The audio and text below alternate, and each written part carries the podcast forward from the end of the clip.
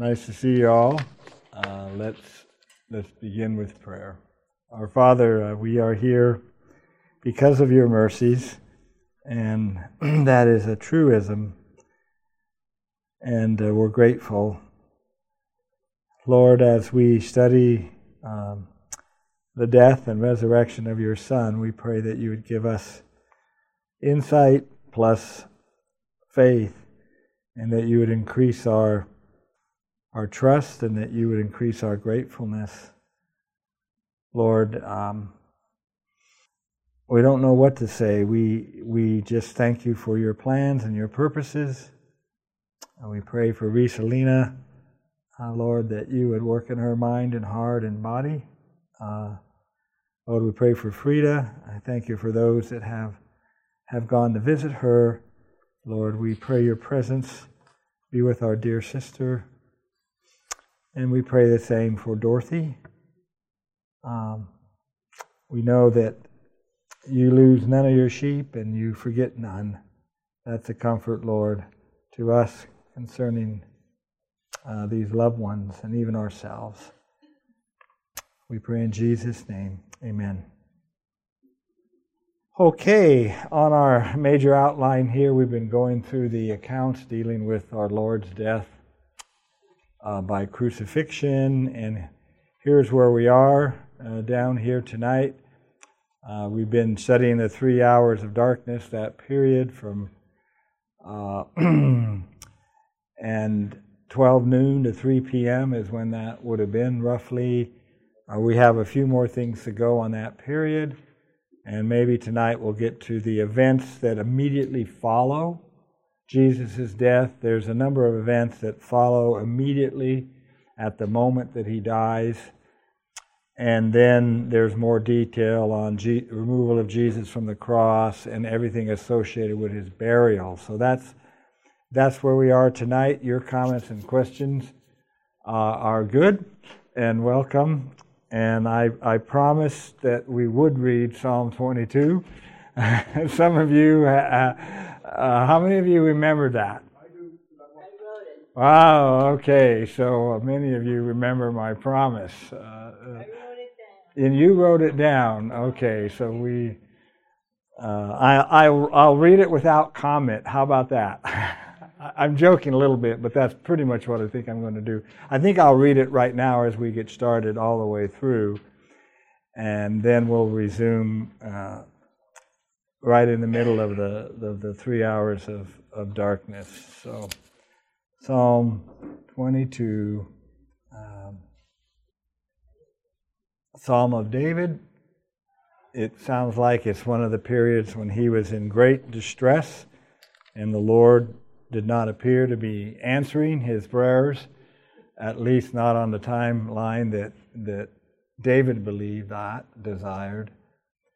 So uh, I wish I could, it would be neat to know what these tunes are, but we, we really don't know uh, what these uh, pieces of music uh, sounded like. I, I don't think we do. Psalm of David uh, My God, my God, why have you forsaken me? Why are you so far from helping me? And from the words of my groaning. And, and we know that Jesus uh, cried out this derelict cry in the middle of that three hours of darkness when he was abandoned by the Father. We talked about that quite a bit last, last week. Oh my God, I cry in the daytime, but you do not hear, and in the night season, and I am not silent. But you are holy, enthroned in the praises of Israel. And so, yet, in spite of the abandonment, uh, David, and in the greater sense, the Lord Jesus, still acknowledges God's holiness and his enthronement. Our fathers trusted in you, they trusted, and you delivered them. They cried to you and were delivered. And we know that that ultimately is the outcome of our Lord's suffering there. We know it from Hebrews chapter 5 and verse 10 also, who with loud cryings and tears was heard because of his piety. They trusted and you delivered them. They cried to you and were delivered. They trusted in you and were not ashamed. And we know there's two big aspects of the suffering on the cross. One aspect is the physical agony and God's justice. Another aspect of that suffering is this matter right here is the pub, the shame. Crucifixion was desired to bring maximum shame to the person being executed by that method. Okay? And uh, ultimately, Jesus will not be ashamed uh, as he is glorified as he goes through this. Uh, they cried to you, they were and were delivered. They trusted in you and were not ashamed. But I am a worm and no man, a reproach of men and despised by the people. You know, I wondered here as I read this with, with David, I don't specifically know the historical connection where this psalm historically connects. Do you, do you Nathaniel, by any chance? Okay, yeah, I. Well, what, when I read verse six, it Jesus was despised and rejected by his own people.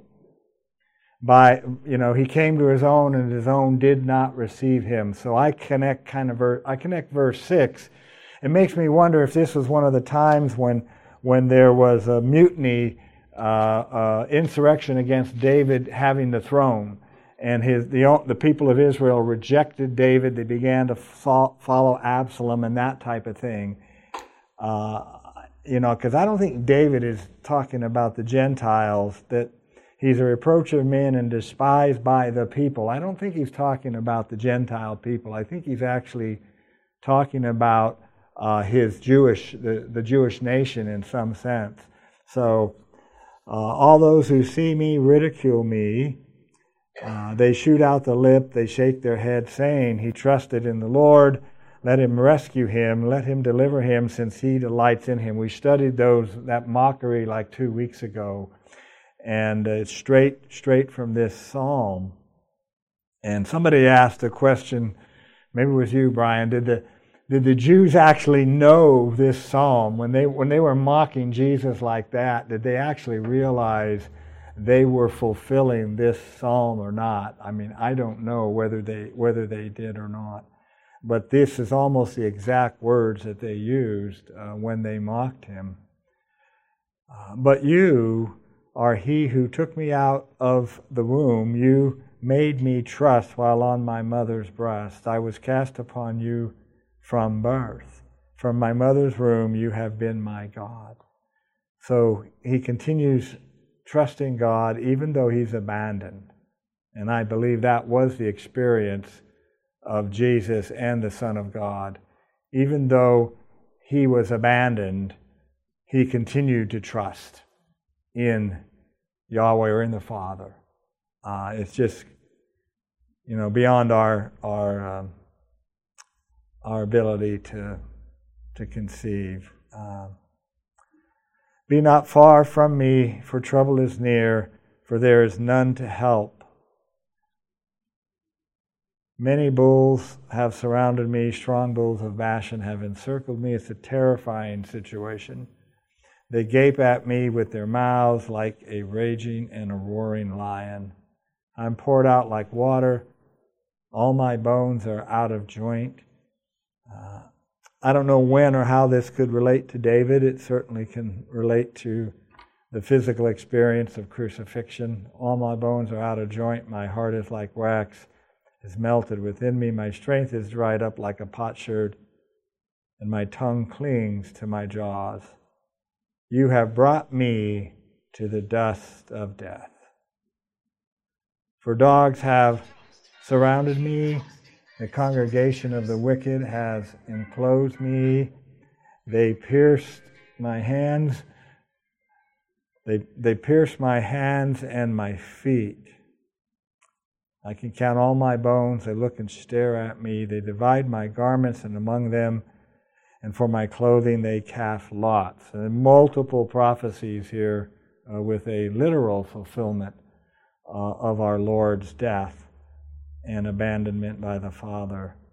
But you, O Lord, do not be far from me, O my strength. Hasten to help. Deliver me from the sword, my precious life from the power of the dog. Save me from the lion's mouth and from the horns of the wild oxen. And then we have this dramatic, dramatic shift here in the in the poetry here at verse verse 21. You have answered me, and so uh, we're maybe this is at the point of it is finished, uh, or at the point of resurrection in our Lord's experience. We have this dramatic shift. You have answered me. I will declare your name to my brethren in the midst of the assembly. I will praise you. So, yes. My ESV said, You have rescued. Yes. That's a fine translation. Right. Yeah, you have, it says, You have rescued me.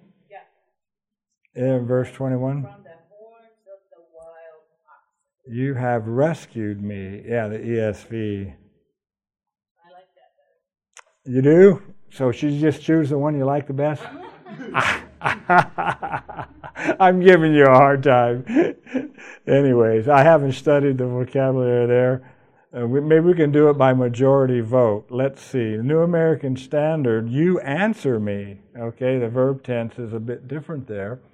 You answer me.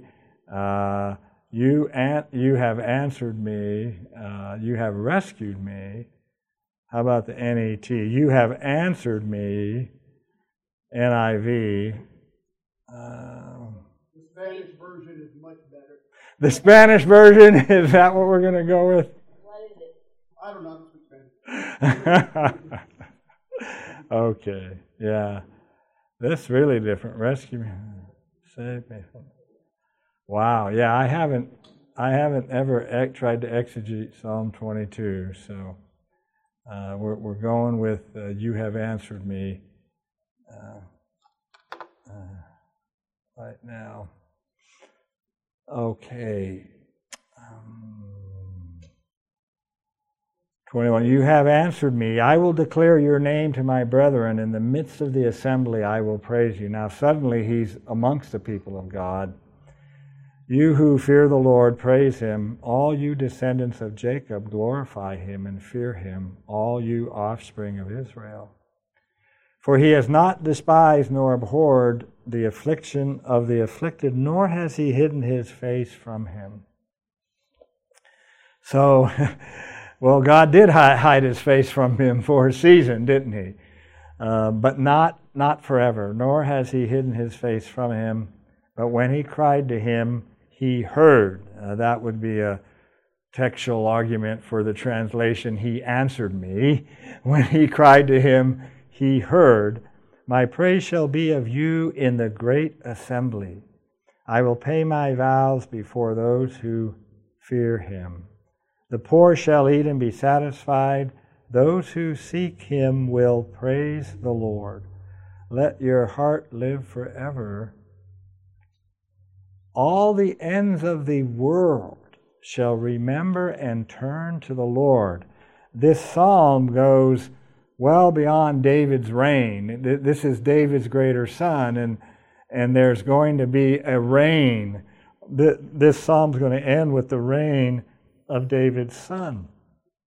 And um, the ends of the world shall remember and turn to the Lord. We, you and I tonight are part of the fulfillment of verse 27. You realize that? We're part of the ends of the world okay, that have what? Turned to Yahweh, turned to the Lord. All the families of nations shall worship before you. We are we're in the middle of this now. Okay, this is the, the period between first and second coming is where we are. And this psalm is describing that period. It's going to culminate in the second coming of Christ. But uh, all the ends of the world shall remember and turn to the Lord, and all the families of the nations shall worship before you. For the kingdom is the Lord's, and he rules over the nations. And we know from Psalm 2 that that rule now is through the exalted Son, whom he installed at the ascension and the resurrection. That rule is in process now, okay? And he rules over the nations. All the prosperous of the earth shall eat and worship. All those who go down to the dust shall bow before him, even he who cannot keep himself alive. A posterity shall serve him. It will be recounted of the Lord to the next generation.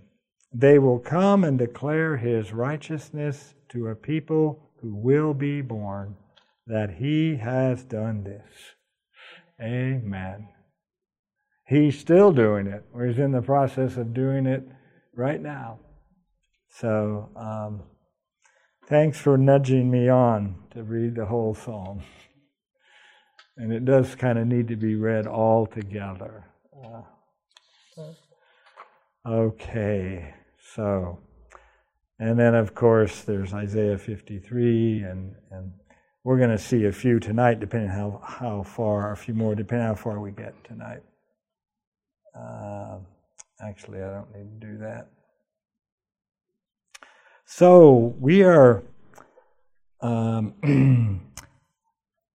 during that three hours of darkness when Jesus uttered that cry of dereliction.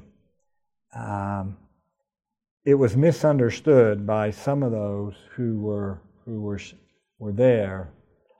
Um, let me get to the right place in the text. Uh, Forty-seven. Mm, okay. Verse 47, uh, Jesus uttered this heart wrenching uh, statement. We studied that last week. Some of those. Uh, yeah. Sure. Why don't you use this microphone? There you go.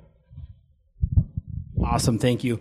Um, I wasn't sure if this is necessarily true, but I heard that Psalm 22 is the psalm about the crucifixion. Mm. The second half is about the results or what happens from the crucifixion. Yes. Psalm 23 is the resurrection psalm, and then Psalm 24 is the ascension psalm. Is that? I don't know. I mean, I uh, um, I would have to think about that. I know Psalm 23 I, I, I tend more to use Psalm 2 as the resurrection ascension psalm because it really is. And the, the, the, the day I have begotten thee in, in Psalm 2, I think is actually a reference to the resurrection. Right. And then he's exalted and put on the right hand of God. I, I, I can't answer. I'd have to read. I'd have to read those psalms, uh, Brian. Do you want to weigh in on that, Nathaniel?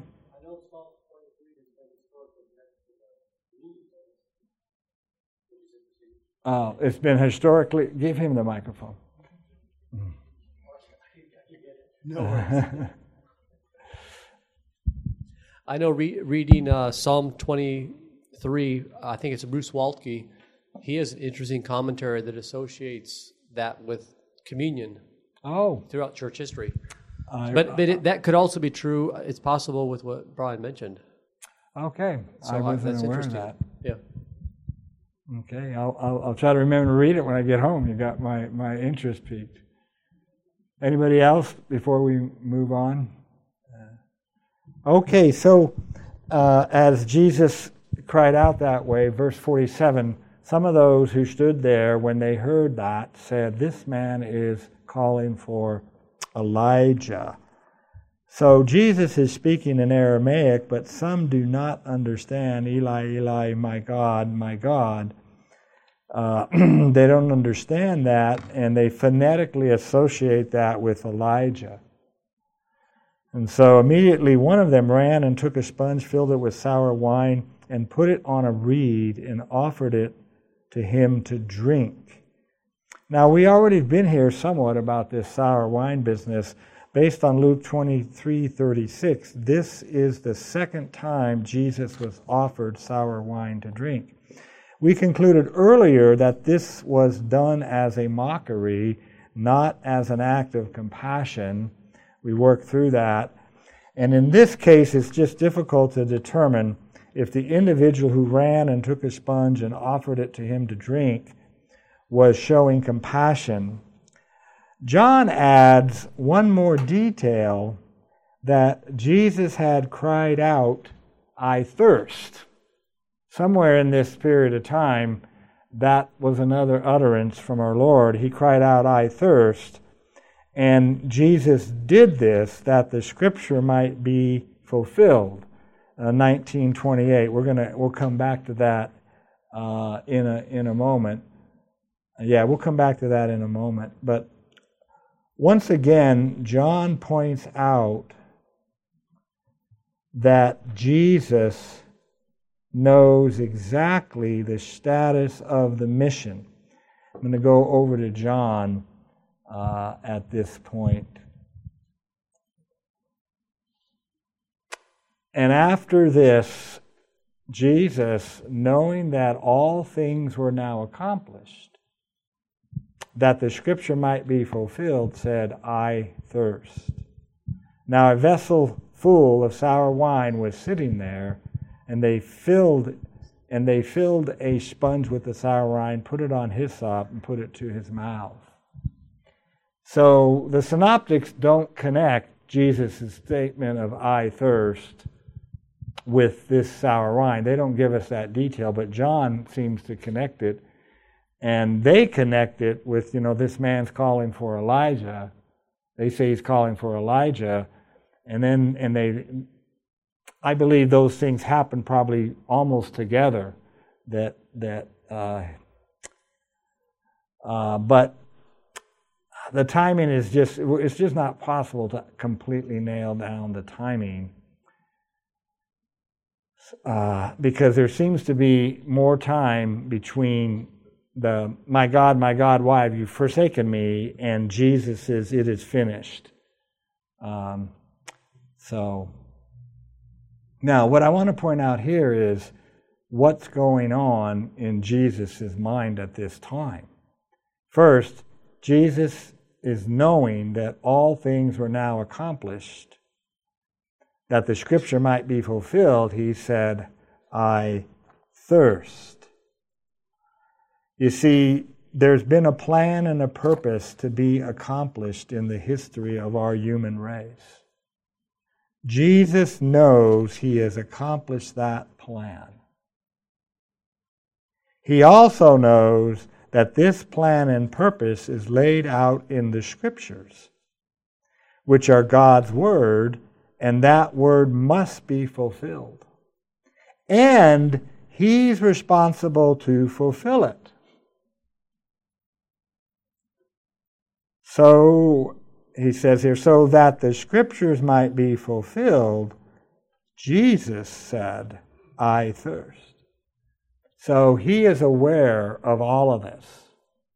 There's a plan to be accomplished, he's accomplished it. There's scripture to be fulfilled, and he's actually aware of that. I mean, that's an amazing, you know, Jesus is aware uh, that he's fulfilling Scripture. He's very aware of that. Uh, and, and he, even on the cross, he's aware of that. And that he's responsible to make it happen and to fulfill it. And he does that. Now, a vessel of sour wine was sitting there, and they filled a sponge with sour wine, put on hyssop, and put it to his mouth. Who the they who the they is or who the they are is not certain. The soldier is a sympathetic bystander.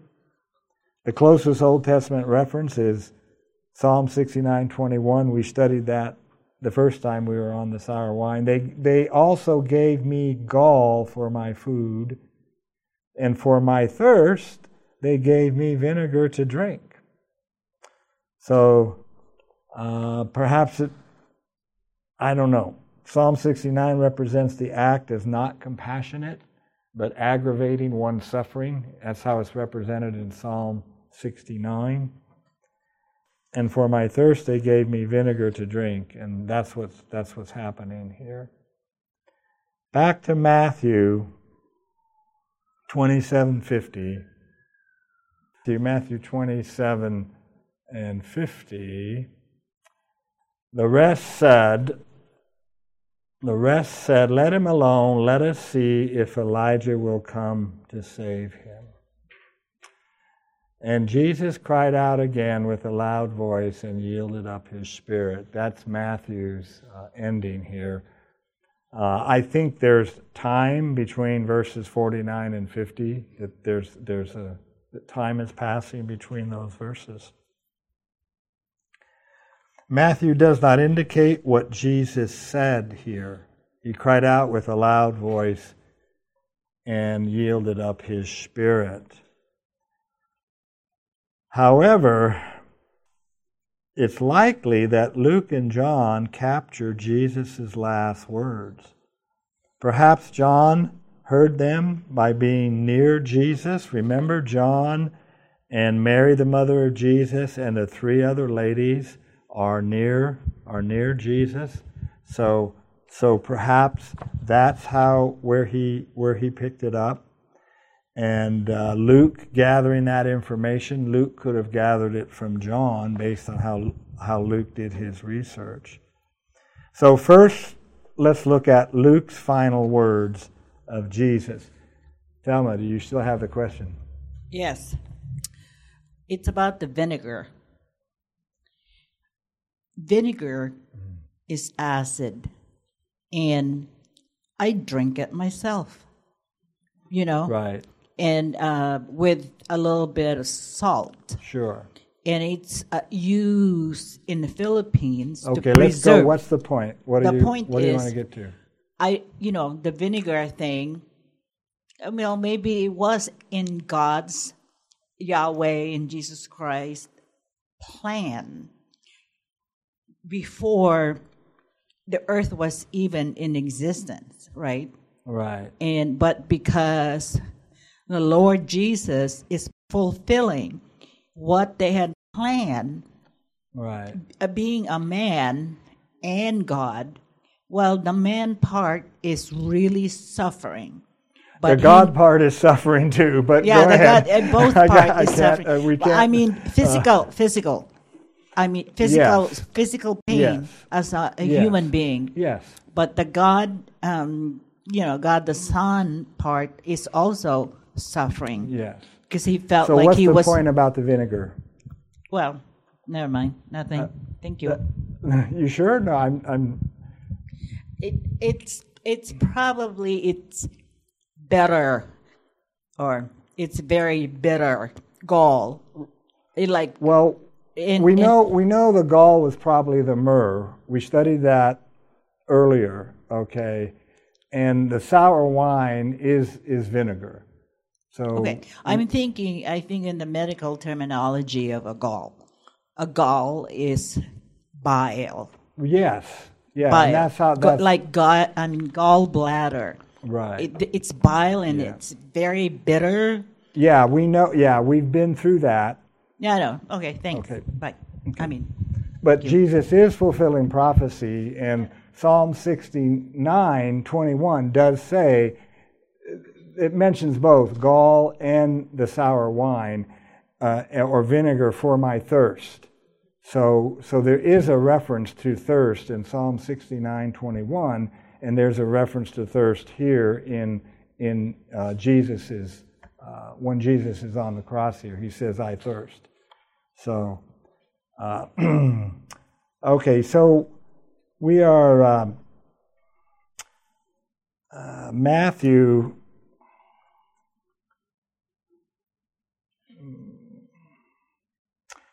Yeah, Matthew doesn't tell us what Jesus cried out uh, in a loud voice, but Luke and John do. And so let's take a look at that. First, Luke's final words here are in Luke 23 46.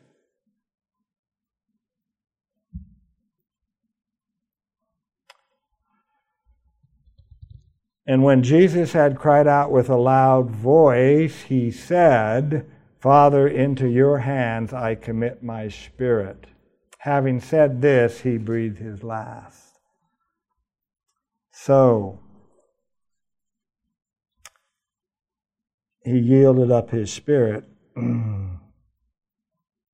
here in Luke. Um, is this Matthew's? Um, and Jesus cried out again with a loud voice and yielded up his spirit. Possibly it is. Was Jesus' sense of abandonment recorded in Matthew and Mark over at this point? Um, when he made those words, I, I don't know. I, honestly, I don't know the answer to that question. When he actually said that, was his sense of abandonment over? I don't know.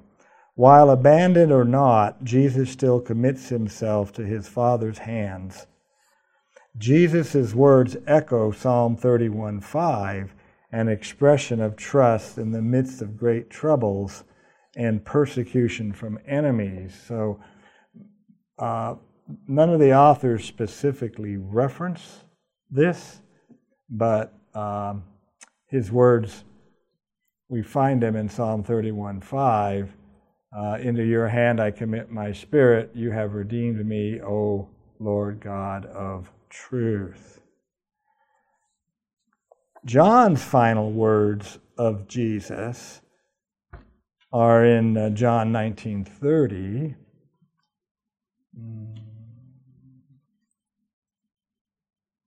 So when Jesus had received the sour wine, we've already been there, he said, It is finished. Bowing his head, he gave up his spirit. So, so he said both of those things Father, into your hands I commit my spirit. And he also cried out, saying, It is finished. He, he said both of those things uh, right near the very point, uh, the very point of his death. Now, possibly that's what uh, Matthew, uh, that goes along with the statement in Matthew. Now, only John records this extremely significant statement. It is finished. Only John that records this. And it gives insight into what Jesus is thinking while he's on the cross. It is finished may also be translated as it is accomplished. Of course, it is finished conveys that Jesus' suffering is over. I, I, I believe that. At this point, I, I believe the suffering has ended. Okay? And, and I believe that because I think the better translation here is it is accomplished all right, which is I would I would put that forth to argue that his suffering is ended. Uh, it is accomplished. Um, now, of course, it is finished conveys also perhaps Jesus' suffering is over, done, completed, but it is accomplished means there's nothing else left to do. Right, right, Richard. You know, it's accomplished. There's, there's nothing else left to do. And he is aware of that. And I want to go a little further with this. Um, so, in, a, in, a, in an additional matter that, that Jesus has accomplished all the work the Father gave him to do, that's what it means. Now, that this is front and center in Jesus' mind is clear from his prayer on Thursday evening. Remember that prayer? He's praying to his Father. He prays, I have glorified you on the earth. I have accomplished the very same word. I have accomplished the work which you have given me to do. So, that final prayer to his Father and this final moment on the cross, Jesus' consciousness is bound up with, I must and I will accomplish the work the Father has given me to do. And at that moment on the cross, when he says, It is accomplished, he realizes that the work is done. It is accomplished. And so this accomplishment includes the fulfilling of all the Old Testament scriptures concerning him. That this is on Jesus' mind is clear from John 19:28 that we just looked at. After this, Jesus knowing that all things were now accomplished, that the scripture might be fulfilled, said, I thirst. Indeed, the suffering is overfinished because all things required from the Father to redeem his people have been accomplished. Jesus is very aware of this. Jesus lived his life in this awareness. We see that at times when he interacts. And he tells the, and he tells the disciples, How then could, could the scriptures be fulfilled? And he uses those expressions. And he tells them, whatever is written of me has its accomplishment. I mean, I, there's a number of them that you can just think of if you know the Gospels. He lived his life all the way through that last moment on the cross, knowing that he's accomplishing the will of the Father in this mission. And uh, that's, that's, what he's, that's what he's doing. The manner in which John and Luke describes Jesus' death is unique. Most victims of crucifixion lose all their strength, cannot speak, and become unconscious. In Jesus' case, he was able to make these statements, and then immediately his life ended in his case. According to Luke, Jesus said, Father, into your hands I commit my spirit. And having said this, he breathed his last. It's almost as if he ended his life this way. John's description is even stronger. Jesus said, It is accomplished, and bowing his head, he gave up his spirit. It, John represents Jesus as in control to the point of giving up his spirit, which ends his life. And this appears to be a literal fulfillment of John chapter 10 and verse uh, 17. Therefore my Father loves me because I lay because I lay down my life that I may take it again. no one takes it from me, but I lay it down of myself. And, G, and, and John has this record of how Jesus' last moment is, is like Jesus is in control and he lays down his life. And, and we've seen that all the way through John's narrative, haven't we?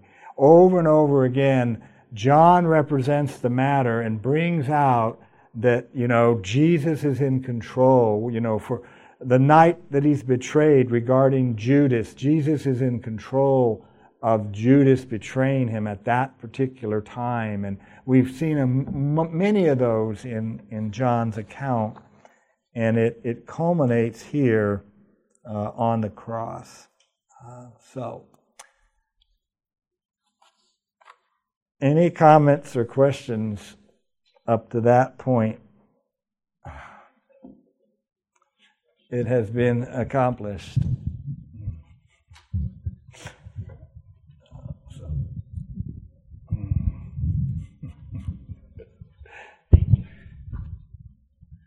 Um, I was just curious. Do any of these other last statements from "It is accomplished" to "Father into your hands" are any of those in Aramaic, or is it only the "Cry out, Eli, Eli"? I would think they're all in Aramaic, and they're translated. And in in regard to that one statement, um, um, Matthew put put it in Aramaic uh, because I think that connects with them because it sounds like Elijah. I'm a, I might not have that all precisely correct, but I think all of the statements were probably in Aramaic Because that was his And- general and- language he spoke, right? Yes, it was Aramaic, is- not he, he, not Hebrew. That is correct. Yeah. and is Hebrew and Aramaic from what I don't they share the same alphabet and they're, they're almost they're the same? quite similar. You're going to have to ask our Hebrew scholar in the back. He can answer that question.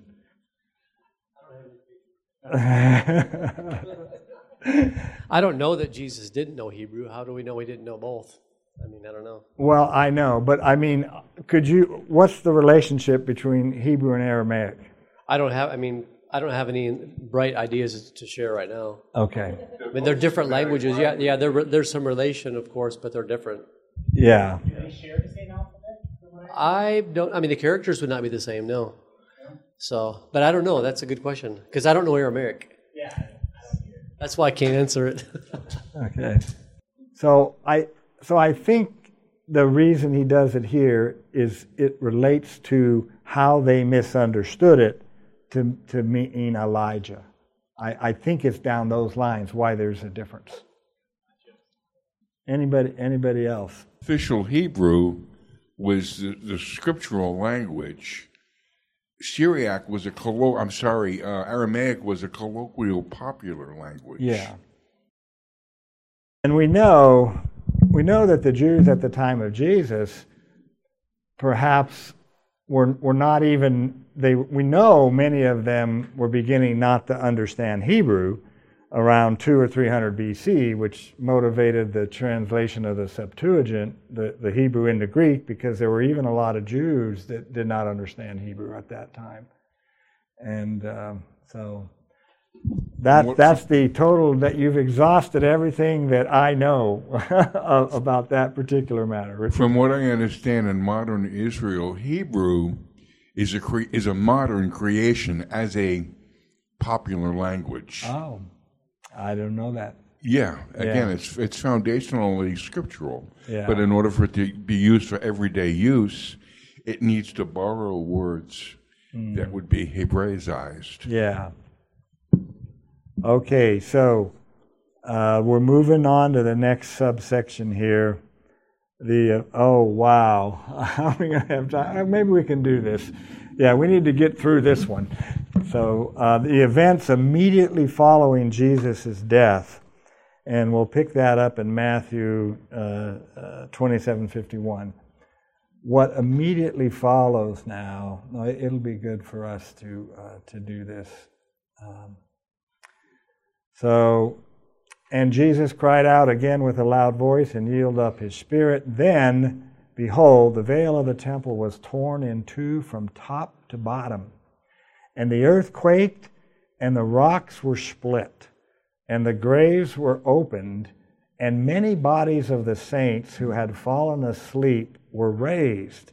And coming out of the graves after his resurrection, they went into the holy city and appeared to many.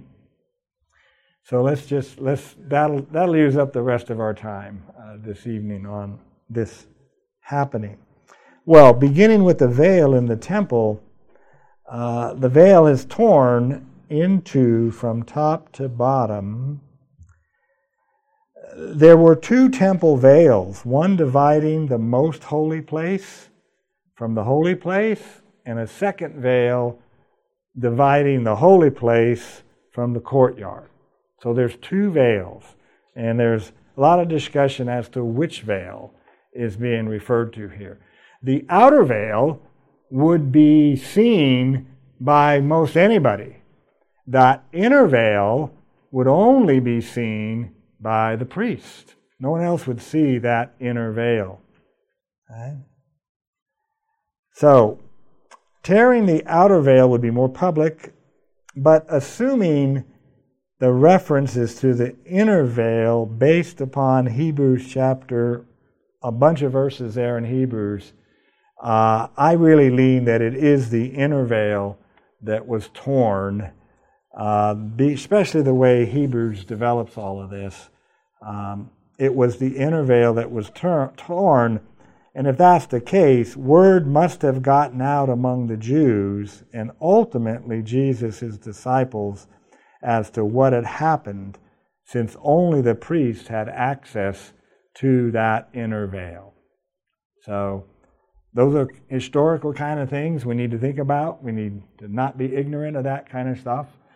Um, so, but I think it is the it, it is the inner veil, and the torn veil was symbolic proof that the way of access into the holy presence of God is now open. Of course, we know that's why that was all set up. Um, and that veil could only come down when real propitiation, Richard, to use your term, took, had been accomplished. It had been accomplished. And God could be approached and you would not die. Uh, and so, uh, yeah. the spectacle of Jesus Christ crucified and abandoned by the Father is the basis for our access to the Father. It is finished results in the veil being torn from the top to the bottom. Okay? We're seeing what that spectacle accomplished immediately. Immediately we see that the way into the presence of God is, is just wide open. And so much so that the scriptures have to encourage us to believe that. And the book of Hebrews is full of that, right? Come boldly, come boldly, come with confidence. Come with confidence to the throne of grace. Come with assurance to the throne of grace. And uh, that, that's hard for us to do when, when we know how sinful we are, when we're, when we're aware of our sinfulness. But we have to, our ability to go in does not depend on our righteousness or our sinfulness or lack thereof. Our ability to go in depends on the perfection of the sacrifice. Okay, the power of the propitiatory sacrifice. And, and the Lord has designed, you know, the temple and the curtain, and here the curtain is torn in two. The Lord has designed all that to get through to us. so, so, right? So, so, so, so guilt should never keep you away. You hear me? A sense of guilt, a, a righteous sense of guilt should never keep you away from going to the Heavenly Father. Never. And I have to say that to myself. This is experiential Christianity now. But we get tangled up all the time. Okay? No, that way is open, permanently opened. Not on the basis of what you and I do, but it's on the basis of what Jesus has done. Uh, so, what a wonderful token is to not a right word. What a wonderful sign from the Lord that He has the veil torn in two from top to bottom the moment Jesus dies. The moment it is, when He says it is accomplished. Um, praise God for that. You know, if we use up a little more time, we won't. We will not be able to get to the, the resurrections in the open tomb. we only that's got. What, that's the part I'm talking about. Well, we only we only got two minutes left. I'm going to have to put that off till next week. That, we could take a whole class for that because this part excites me about the grave when he opens, and I think it's yeah. something so simple. And I've been guilty of overthinking things. Why the the grave's open when he when he dies, gives up the ghost because they have to come up and they they're not going to dig their way up. So God opens it for them so they can come out. But I mean, I think just think that's a beautiful thing of the power of His resurrection. Oh, absolutely. That the you know that the saints come up and yeah. go into town. And anyway, so I want to hear you now. Well, you know, actually, it is only two minutes. it is two minutes to eight. So uh, I had to go off and talk about the veil a bunch. And uh, Fred. Do you want me to talk, or do you want to talk for the last two? Oh no, no. I, I think I will defer doing uh, this passage in Matthew till next Wednesday. So go ahead. No, I just uh, I was just thinking about the the symbolism of the veil, yeah. and you know the um, and all the cherubim imagery there in the Holy of Holies, and and uh, you go back to Genesis three, where the cherubim has the flaming sword to the east of Eden. Oh, and now I, I, I almost like to think there, there there was a cherubim there invisible that that cut that veil. Uh, for the Lord, you know, uh, and it's probably Yeah. far fetched, but Yeah. but the symbolism's there. The way back to Oh, Eden, yeah. the way back to the tree of life is now open. Thank you. Yes, because the inner part of the of the sanctuary there is is is decorated that way. Oh, excellent. Yeah, the way back to Eden is open, and uh, actually, there is one more thing I want to say about about the veil. Yeah, the t- the the tearing the tearing of the inner veil is also symbolic that the temple is no longer needed, nor the sacrificial rituals which could only be performed there. That's no longer needed, nor is the Levitical priesthood needed. So Jesus' death and resurrection obsoletes the Mosaic covenant with all its service and Levitical priesthood. Okay, it does. And that torn veil is, you know, we've reached the end of the Mosaic covenant. We are now transitioned into the new covenant. Okay. And that torn veil sends that message strong and clear. So, all right, it's exactly eight. Does anyone have other comments or, or any other comments or questions? And then, Will we have time next week to talk more about the Hebrew resurrection? absolutely, I haven't even gotten there yet. We'll, we'll, we'll, we'll, we will resume. Uh, we will resume with that ne- next week. You, you expect you expect everybody to immediately drop whatever they're doing and answer your text? I'm special. okay. Anybody else that that you'd like to add a thought or have a question? Okay. So uh, let's let's uh, pray. Our Father, uh, once again, uh, we thank you for the words that we've studied here tonight. We thank you that you have designed this to communicate to us your power, your love, um, all that you've done, uh, that that we can grasp it. And Lord, uh, Lord, forgive us, uh, forgive our unbelief, Lord. It's an insult to you, um, and you are so patient. We do pray for the outpouring of your Holy Spirit, that the power and the reality of these things would greatly increase in our own lives and families, in our church, in our nation. Uh, Lord, we just thank you for what we've studied tonight, and um, we ask you to keep us, uh, as the hymn says, keep us, Lord, uh, cleaving and to yourself and believing. We pray in Jesus' name. Amen.